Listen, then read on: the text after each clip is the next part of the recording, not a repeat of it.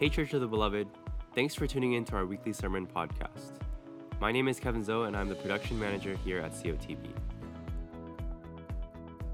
Today's message is brought to us by Senior Pastor Clint Shamblin. He is preaching from 1 John chapter 2 verses 12 through 14.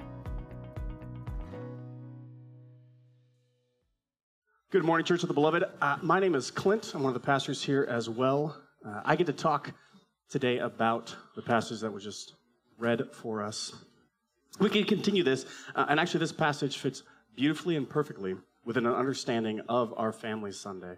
Family Sunday is a great opportunity for our children to be discipled along with us in our congregational meeting that we call a gathering. Uh, I'm very happy that they're here because today we are talking about maturity. We're talking about maturity in the fact and of the fact of seasons. Now, today, I'm going to try to unpack this very odd little insertion into John's letter. So far, um, if you've been in church for a while, you may know Paul as a writer of many, many, many epistles. And how Paul thinks is A to B to C to D, it's linear. How John thinks is not linear at all. As a matter of fact, John is kind of circular in his argumentation. So you hear a lot of the same things repeat themselves over and over and over again. And in the middle of his epistle, in his middle of this letter that he is writing to a church that he loves to tears, he writes in it this kind of poem, kind of rap, kind of lyrical spoken word. If I was to give this a word, it wouldn't be a poem, it wouldn't be a song, it wouldn't be anything other than maybe what we call spoken word today. Right in the right at the beginning part. And he, he's trying to convey something very, very important to us. He's trying to convey something very, very crucial to us. He conveys how maturity within the Christian faith happens. He conveys to us seasons of our lives. He talks to three specific groups of people young, middle aged, old, maybe is the easiest way to put it. And along each and every way, he repeats himself. He, he says essentially the two things broken up in two different halves. And today, I want to let you know how maturity happens and when it happens. I want to talk about these three things. I want to talk about how maturity happens and when it happens. And the, for the children that are amongst us today, I want you guys to understand how you can mature. Uh, and we gave them a little sheet to have. Um, look, I'll give you guys this. Uh, I gave you some questions to answer based upon my servant. Answer those. Bring them to me. Love to talk to you about them. And the same invite to the congregation. After the sermon, I'll be up here, uh, and there's going to be a specific call that I give out. But if you want to ask me any questions, I'd love to answer any questions that you have. But here's today's point that I'm going to try to unpack through a spoken word of John. How discipleship happens, maturity happens, and when it happens. And here's just let me let me jump to the conclusion. Let me give it to you ahead of time. Maturity is a long walk in the same direction. Maturity, discipleship is a long walk in the same direction. I want to start by telling you when maturity happens. Now, maturity, we like to think sometimes in our life, is kind of like a, a, a video game my kids are getting to the age in which I'm playing video games with them now, and they're like fun for me. It's not kiddie games at this point. I'm not going to tell you the games I play with my kids because I don't want to be judged by you. I know. because my wife judges me enough for the games I play with, and she's like, "What are you doing?" And I'm like, "I don't know. This was I was playing." She's like, "You were not playing this at their age." I'm like, "Oh yeah, you're probably right." But in these games, you gain XP. You accomplish something. You do a given task. You complete it, you come back with XP, and your character grows. And we think a lot of our time, a lot of time in our lives, that that's how we get maturity, how we grow. We accomplish tasks, we move on to the next thing, we get XP and we grow and we get bigger, more mature. I'm actually here to tell you that's not maturity according to Scripture. That's not maturity according to Scripture. Maturity, according to Scripture, is actually this. And it's what John talks about constantly. He, he tells the young, middle, and old, he says, You knew the name from the beginning. It's strong in you, fathers, old people. Young men, you're, you're, you've overcome the evil one. Children, you know his name. He talks about these seasons and he, he basically says the same thing in different vocabulary, in different understanding. But he says this maturity, Christian growth, is repenting. Now, I want to try to do something with you because I want to give you a new definition of repenting. I've hinted at this many other times in my sermon, but there's a phrase in the American language that I cannot stand. I wish it was abolished, and I'm, I'm not even kidding with you. The phrase is, I'm sorry. I can't stand that phrase. I hate that phrase. Do you know why I can't stand that phrase? Why I hate that phrase? It doesn't communicate an understanding of repentance, of turning and doing something. What it says is, I have an emotional response. I want to tell you what I'm thinking and feeling about the thing that I did. And I have remorse. Do you know what never, ever, ever, ever changes people's hearts?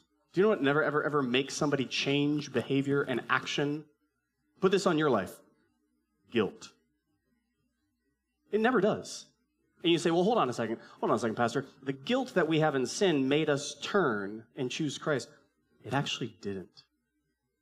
Do you know what made you, if you are of the Christian faith, if you understand it, do you know what made you come to faith? It was the beauty of Christ's sacrifice.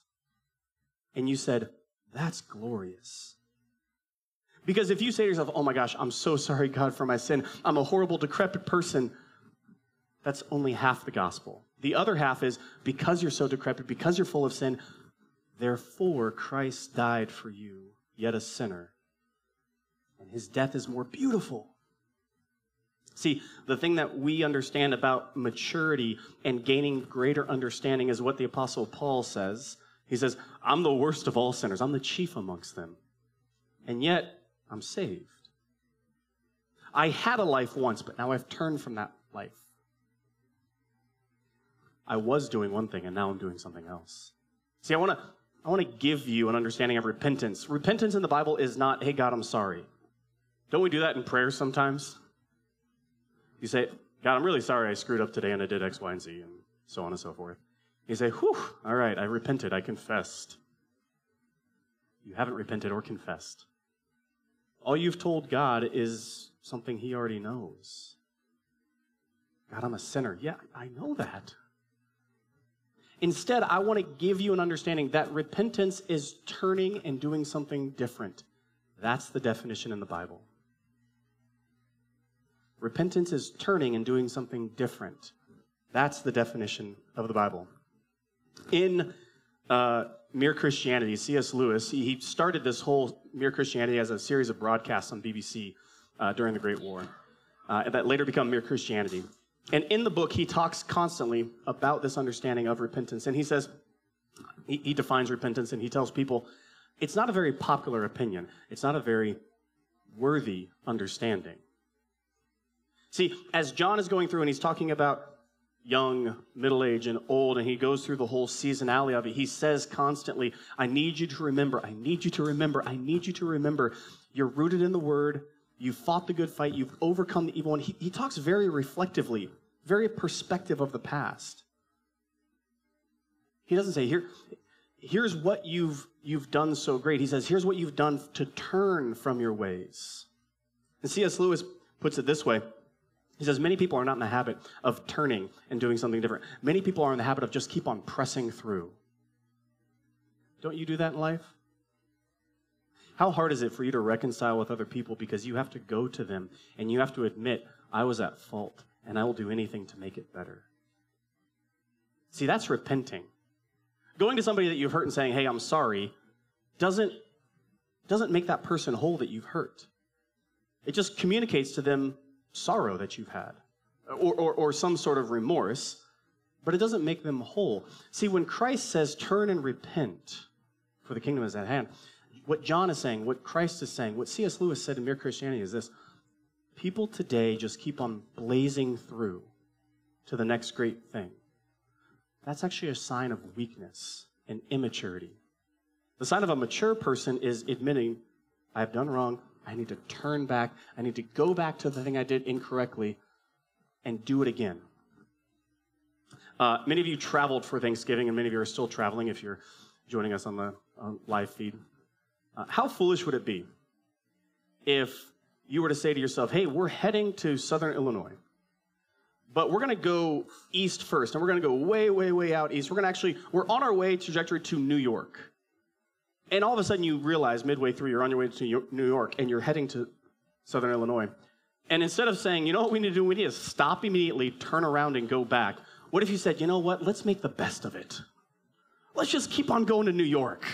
You're like, why? Well, because we don't know what kind of adventure awaits us. We're going to keep on going to New York, and your whole family's waiting for you, and the food in the back of your car, and your kids are losing their mind. You say, no, no, no, we're going to keep on powering through.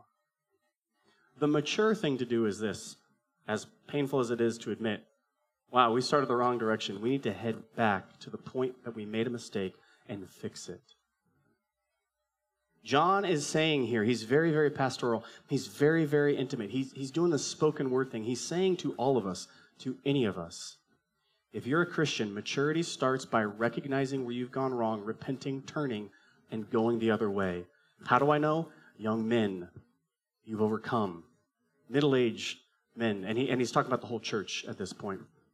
Here's how you've overcome the evil one. Fathers, you know the name from the beginning. He keeps on repeating this understanding of seasons.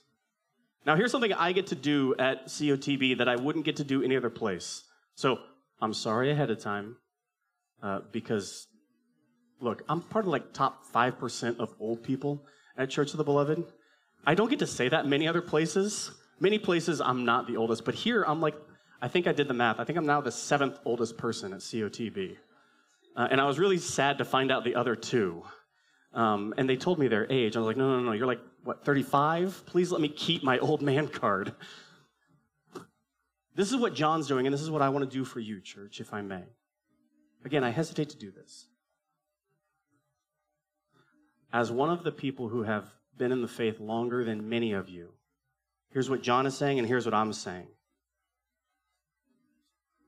Do not hesitate to grow in maturity by admitting you are wrong, going back to where you're wrong, and turning and doing the opposite thing. It may seem weak, it may seem silly. No one else that you know is doing it. We make the best of it. We keep powering through. We keep pushing on. That's not strength, that's weakness. That's, that's being intimidated. That's finding the thing to which you did as so bad you can't face it my encouragement to you is over the years, what I have understood, what I have found out, what I have known. Last time we had fellowship lunch, I sat down with a couple, uh, couple of people, not a couple of themselves, a couple of people. Uh, and one of these people asked me, they're like, hey, Pastor, how do you handle conflict in your marriage? And I said, oh, geez, okay. And I just gave them a couple pieces of advice of what I've done, and, and, and it wasn't groundbreaking, it wasn't psychology, it wasn't science. And, and they said, okay, okay, okay. And then they went to their significant other, who I didn't know at the time they were having conflict with. They used what I had said, and they came back and were like, Pastor, you're a prophet. Like, how did you know all those things were going to happen? I was like, I didn't. I've just been doing it for 15 years. there are some things that are the same over and over and over and over again. And so it's not because I'm smart or talented, it's because for 15 years I've done everything wrong. Learn from me. That's what John's saying here. John is saying, I'm an old, old, old man. I love you, church. Could you learn from me? And he goes through all the seasons. He says, Please, here's what to know in every single season. Here's what to do. Talent, giftingness, experience does not bring you maturity. Don't you know 55, 60 year olds? You just had Thanksgiving dinner with some family members. Don't you know that one uncle, aunt, parent you're like, oh, geez, this person is very immature, has not grown up. And they may be very accomplished in life. They have many experiences, but the thing that they don't do, the thing that makes them immature, the thing that stops them from growing, is admitting where they are wrong and turning from it. Because we can gain all the experience that we want in the world, but what if the experience we're gaining is wrong experience? What if all the mistakes that I've made for 15 years, what if I just kept doing them over and over and over and over and over again? And I didn't say, you know what, this conflict is wrong that I'm handling right now. I need to change my ways, turn and repent. Ah, that's where maturity happens. No merit, no skill, no talent. Nothing makes you mature except for repentance, turning from it. How do I know this? This is this is we're going to get into this later on in the in the Johannine epistle series. But one of the things John talks about constantly, one of the things that Christ said as he sent a helper for us, he talks about the Spirit. And he talks about how the Spirit is the helper. Do you know how I know life is impossible? Maturity is impossible without repentance? The Christian faith, can I encourage you, as again, uh, an older member of this church? Christianity is impossible. If you're getting into Christianity, like, oh, it makes a lot of sense, it really helps me, it's really good, you've missed Christianity. Christianity is impossible. Faith is impossible. Do you know how I know that? Because you and I required supernatural presence of the Spirit to even do anything good. That's how I know it's impossible. That's how I know maturity is turning and repenting from our old ways that are in the flesh and taking on the new wineskins, as the gospel calls it, with the Spirit. If it was possible to mature without the Spirit, if it was based upon giftingness and merit, do you know who Christ would have chosen as his apostles? Pharisees, religious leaders. That's who we have chosen. Who did he choose? I don't think we understand the scandal of when Christ goes to the shore onto boat of fishermen. I don't think we understand who these fishermen are, first and foremost.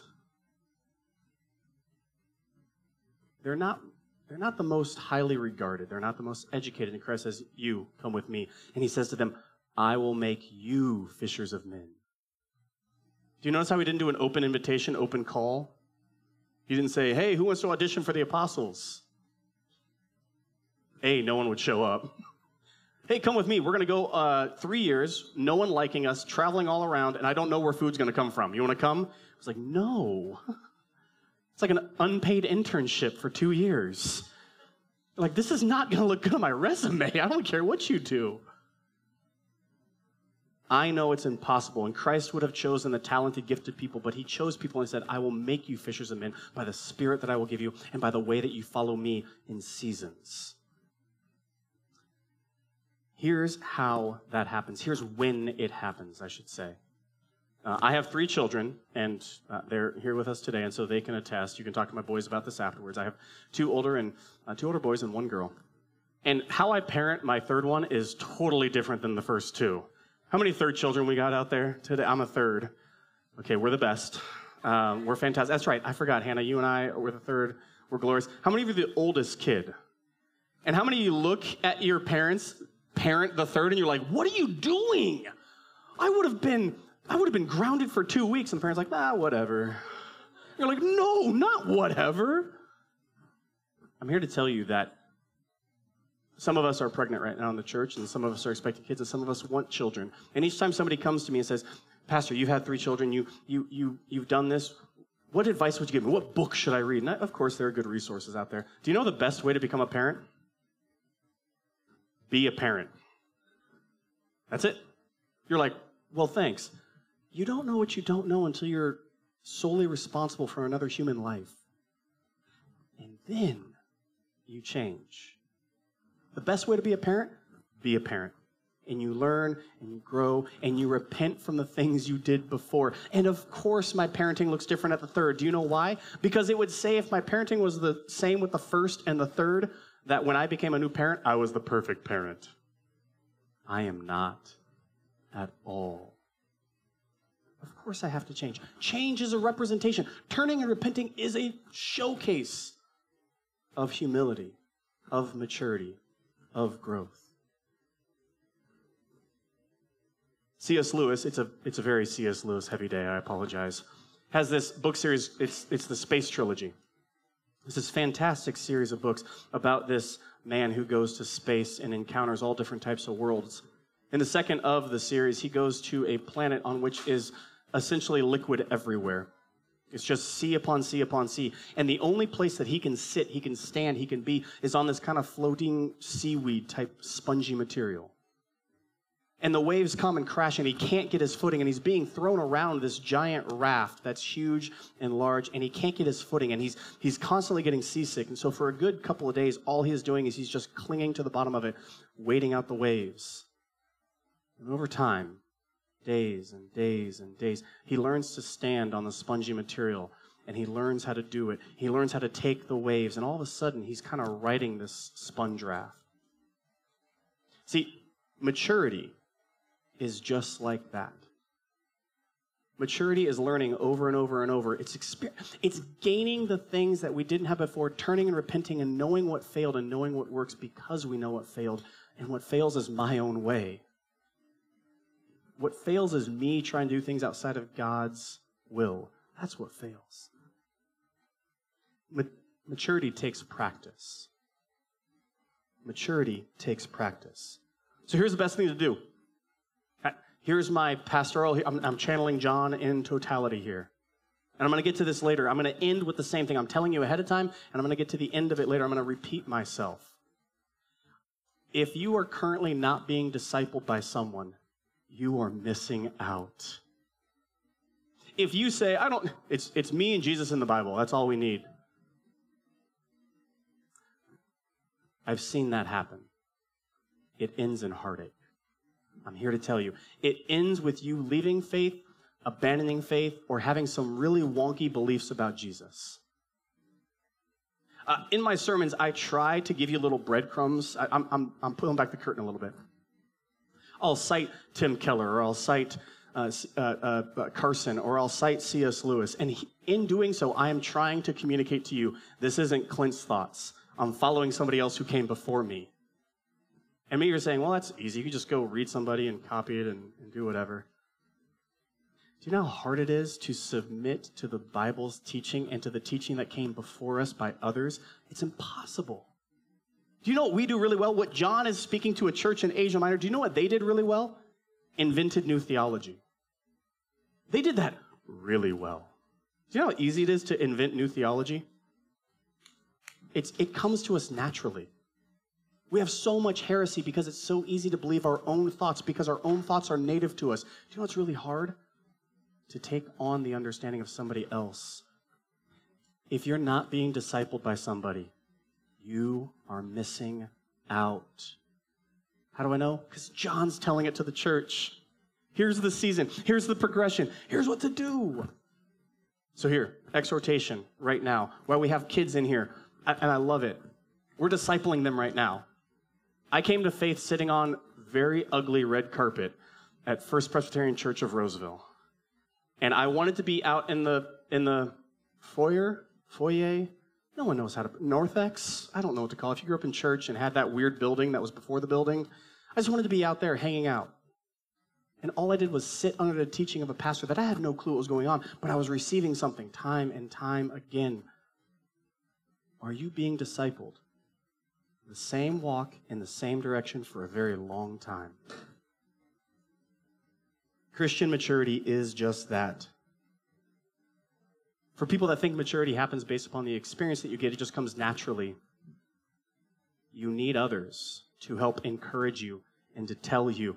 I need to read commentaries and follow other people. In my pastoral life, I have three people that I've just decided to follow unequivocally. And I just say, I'm going to try to mimic them. I want to mimic them over and over and over until I know how to do it. And then I will start applying it locally in context. If you've ever played golf or played baseball or played football or volleyball, if you've ever seen how the Marines train or anything that takes a lot of incredible effort, you know that repetition is the key factor in all of that, don't you? follow and mimic somebody else who's following and mimicking somebody else who's following and mimicking somebody else who followed and mimicked Christ. That's what John's saying to us. When does maturity happen? Long haul, same direction, long walk, being discipled. Next, after that, I want to talk about how it's being done. So that's when it happens. I want to talk about how maturity happens. I had a friend tell me once that the Christian faith maturity is much like being a scalpel. So we have a lot of, I, I sat down with a lot of medical people uh, over the holiday week, uh, and I said, I love medical analogies, but I constantly get them wrong. Um, so don't at me with how wrong I am with the medical analogy, okay? I am not as smart as you, admittedly. This one I think I'm, I'm fairly confident in, however, so I say that ahead of time. My friend said a scalpel has three attributes a scalpel is clean, is ready, and sharp. To be a scalpel, to, to be used in surgery to help people get healthy, a scalpel must be clean, ready, and sharp. And I want to use that as my friend suggested to me and told me how to mature. A scalpel is clean. John repeats over and over and over again You are forgiven by Christ. You are forgiven by Christ. You are forgiven by Christ. And here's what I want to start with this understanding of how you mature, how you gain understanding, how you turn and repent and become a new thing, the first thing is to be clean. Now, many of us would like to say, I'm clean based upon the statements that I, I say. Of course, I'm clean. I'm a good person, and we self declare it. I, I, do good things, I help out, and that, that's what makes me clean. I don't have a lot of time to go into this because we've been talking about it all the other weeks, and we will continuing. But that is a heresy of the church. If you think you're clean by your good works, it's the furthest thing from the gospel. Children, if you ever have people in your life tell you to be a good Christian means you do good things, they're wrong. And if your parents said that, I'm sorry, have them come talk to me. I apologize ahead of time, parents. That's on me. We do good works because we are named clean. A scalpel doesn't say, Oh, yeah, doc, I'm ready, I'm clean. That doesn't do it. Conversely, a scalpel isn't clean because it's comparatively not as dirty as other scalpels well, I'm cleaner than scalpel next to me. Don't we do that as people? We compare our merit. We say, I know, hey, look, I know I'm a sinner, but I'm not that sinful. I, here, let me play this game. Think of the most sinful person you know. Whatever came into your head right there, that's who you compare yourself to. Say, well, at least I'm not that person. What we should say is, I'm the most sinful person I know because I know everything that happens in my head and heart. The scalpel is not declared clean because it compares itself to other people and says, at least I'm not that. What's the only way a scalpel is cleaned? If the doctor takes it and disinfects it. If it takes it and it cleans it. If it takes it and by the work of the doctor, the work of the surgeon, the work of the medical staff, it is cleaned. Church, how do you mature? Here's the first thing. Here's what John tells us You cannot make yourself clean, so stop trying. How are you clean? Because you're forgiven by Christ. The next thing, be ready. It says in this snippet here that John gives out, he says, You knew his name from the beginning. You knew his name from the beginning. Now, I, I don't have, again, I, I wish I had more time. I don't have a ton of time to go into the name of Christ and the name of God, but here's what I want to get to. There is a difference between you knowing of God and you knowing God, isn't there? If you're kicking the tires on faith, if you don't understand faith, if you're saying to yourself, oh, this Jesus guy, he, he's okay. I, I, I know some things about him. I know he asks us to be good and perform good works and all that jazz. That's knowing of God. But do you know God? Uh, in the Ocean's 12 movie, uh, the main character, George Clooney, is arrested and he's thrown in jail. And uh, a secondary character, Matt Damon, has to try to pull off this heist in Ocean's 12 without him. George Clooney is the leader, and he's thrown in jail, and they don't know what to do. And so Matt Damon comes up with an idea, but it, it requires George Clooney's wife, played by Julia Roberts. So he calls Julia Roberts up and he says, Hey, Danny, who's George Clooney's character, says, Danny would love to talk to you right now, but he can't. This, this phase of the plan, Danny can't talk to you. But he really needs you to fly out to Europe with us and perform this task. Julia Roberts goes, Wait, what? What, is, what does my husband want? He wants you to fly out. Why isn't he asking me this? Oh, he's, he's, he's in darkness. He's, he's hidden in this phase. So Julia Roberts gets on a plane. She goes out to Europe and she hops in the car. And the very first thing she says, she gets in and she goes, How long has Danny been in jail? And Matt Damon goes, What? The jig is up.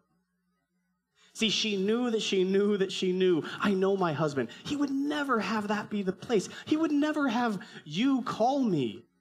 He would never say these things to you. He would call me himself, and he didn't call me. He's in trouble, and I know he's in jail. I know what's going on. See, she knew her husband so intimately. She knew what his voice was and what his voice was not. Do you know Christ's voice so well that you can spot things that aren't him in an instant? To know him is one thing, to know of him. Many people know of God, not many people know him. It says in scripture, on that day, many will look to me and say, Lord, Lord, we healed in your name, we cast out demons. And he'll say, Who are you again? That's knowing of God. But do you know God? Here's maybe another way to put it. Uh, there's this fun little understanding. I'm on Twitter, I'm not on Instagram, and I'm barely on Twitter uh, because I actually have a, a secondary thing that I'm on, so it's not even my name, and I just I just stalk people. It's very weird. And I, I don't participate that much, but I, I see this trend. And this trend that comes up is this if you were kidnapped, give out one tweet that would let us know you're in distress. Uh, mine would be something along the lines of Florida is the best football team in the, progr- in the nation. If I ever tweet good things about Florida, if I ever say that, call the FBI. I'm in danger. Now, you would know that if you knew me. If you didn't know me, you'd be like, okay, cool. I don't know why he's talking about football yet again. It's World Cup time, Pastor. If I ever tweet out, man, what an awesome game Saturday of match, I don't know, people kicking things around, I'm in danger. I did watch America, by the way. I watched this, uh, our match I was very happy with the draw. Can you spot people who are in distress in their life because they say things that aren't in line with Christ? Because you know Him so well. That's what it means to be ready. That when Christ calls, you know His voice and you can jump on it in an instant. And lastly, to remain sharp. It says, You've overcome the evil one with the word. You're strong in the word, John says. What does that mean? I'm going to try to make this point again. In subsequent sermons, we'll extrapolate this a little bit more. The Bible is not something that you get insight into, the Bible is something you submit to. Period.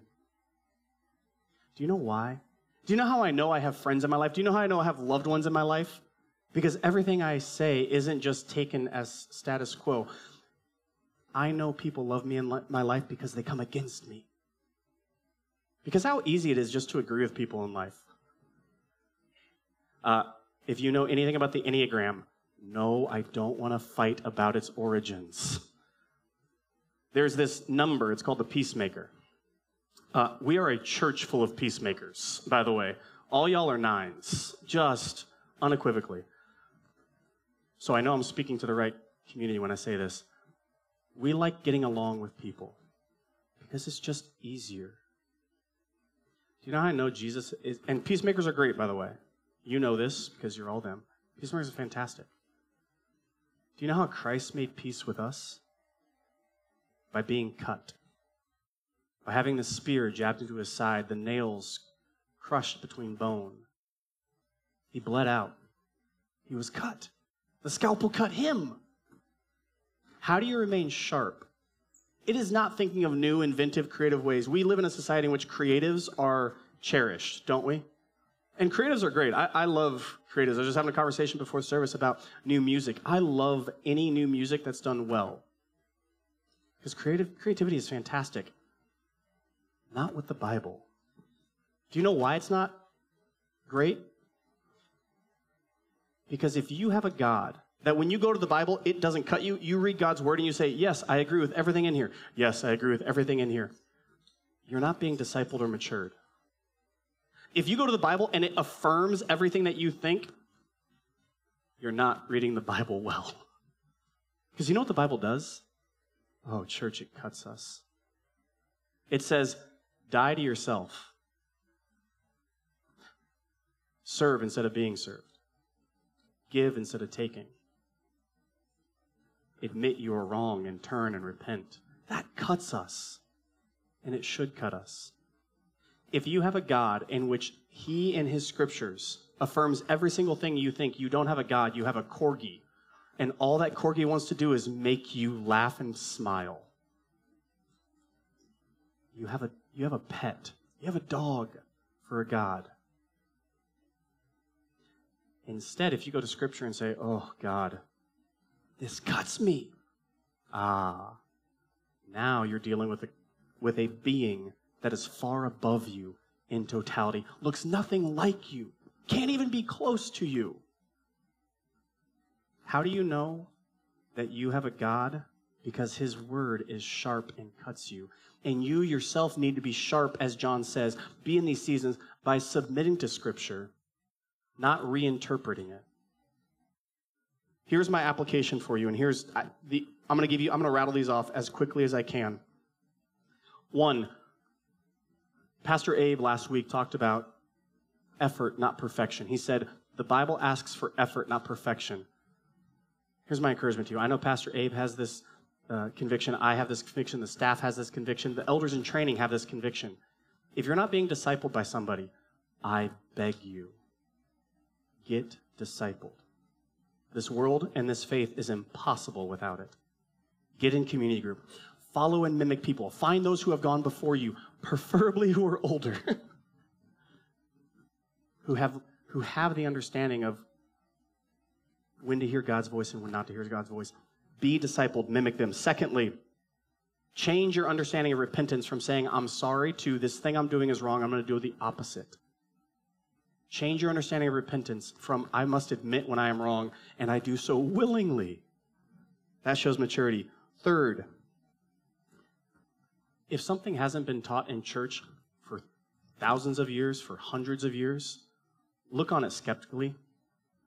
Please. If you hear something in the church that's new, 10, 20, 30, 40, 50 years old, look on it skeptically. How do I know that? Here's a, again, we just had Thanksgiving. How many of us have grandparents that believe one thing? And you're like, and they still hold that belief? Uh, my favorite football player when I was growing up was Jerry Rice. He's black. I had family members that said, Why would you ever think your favorite football player could be black? To my face. Do you know how popular of opinion that was 50, 60 years ago? Very. How popular is it today? And we say, yes, progress has gotten us there. No, progress hasn't gotten us there. Regression got us to racism. We regress to our sinful state. And progression didn't save us, but rather it was men like Martin Luther King Jr. speaking about Christ and his intrinsic value of all people. Could you imagine 20 years from now if you held the same beliefs you do today? If you were the same person 20 years from now as you are today, what would people think of you? Have you matured? Have you grown? You're stagnant. The only way to change, to repent, is to, is to turn. Fourth, find fidelity to the scriptures more beautiful than creating new scripture. In church, I wish I had more time to talk about this. And if you have questions, please come ask me. And if you are seeking Christ, please come talk to me afterwards. I have all the time in the world to talk about these things. But if you hold creating scripture above or reinterpreting scripture above fidelity to scripture, please, I, I just warn you. That's what John warns the church. Lastly, here's a very practical thing. At lunch today, find somebody who's older than you. There's like seven of us. And ask this question What is one thing you learned over the long haul that you would want others to know? What's one thing you know about faith over the long haul that you would want others to know and listen to them? And lastly, here's my last encouragement wake up tomorrow and say, Father, thank you that I did not make myself clean, but your son did. If you started each day with understanding you don't make yourself clean, but Christ made you clean by his forgiveness, things would change. Let's pray that right now. Father, Thanks for tuning in to this week's COTB Sermon Podcast. For more info or to connect with us, you can visit us online at cotb.life. God bless and have a great week.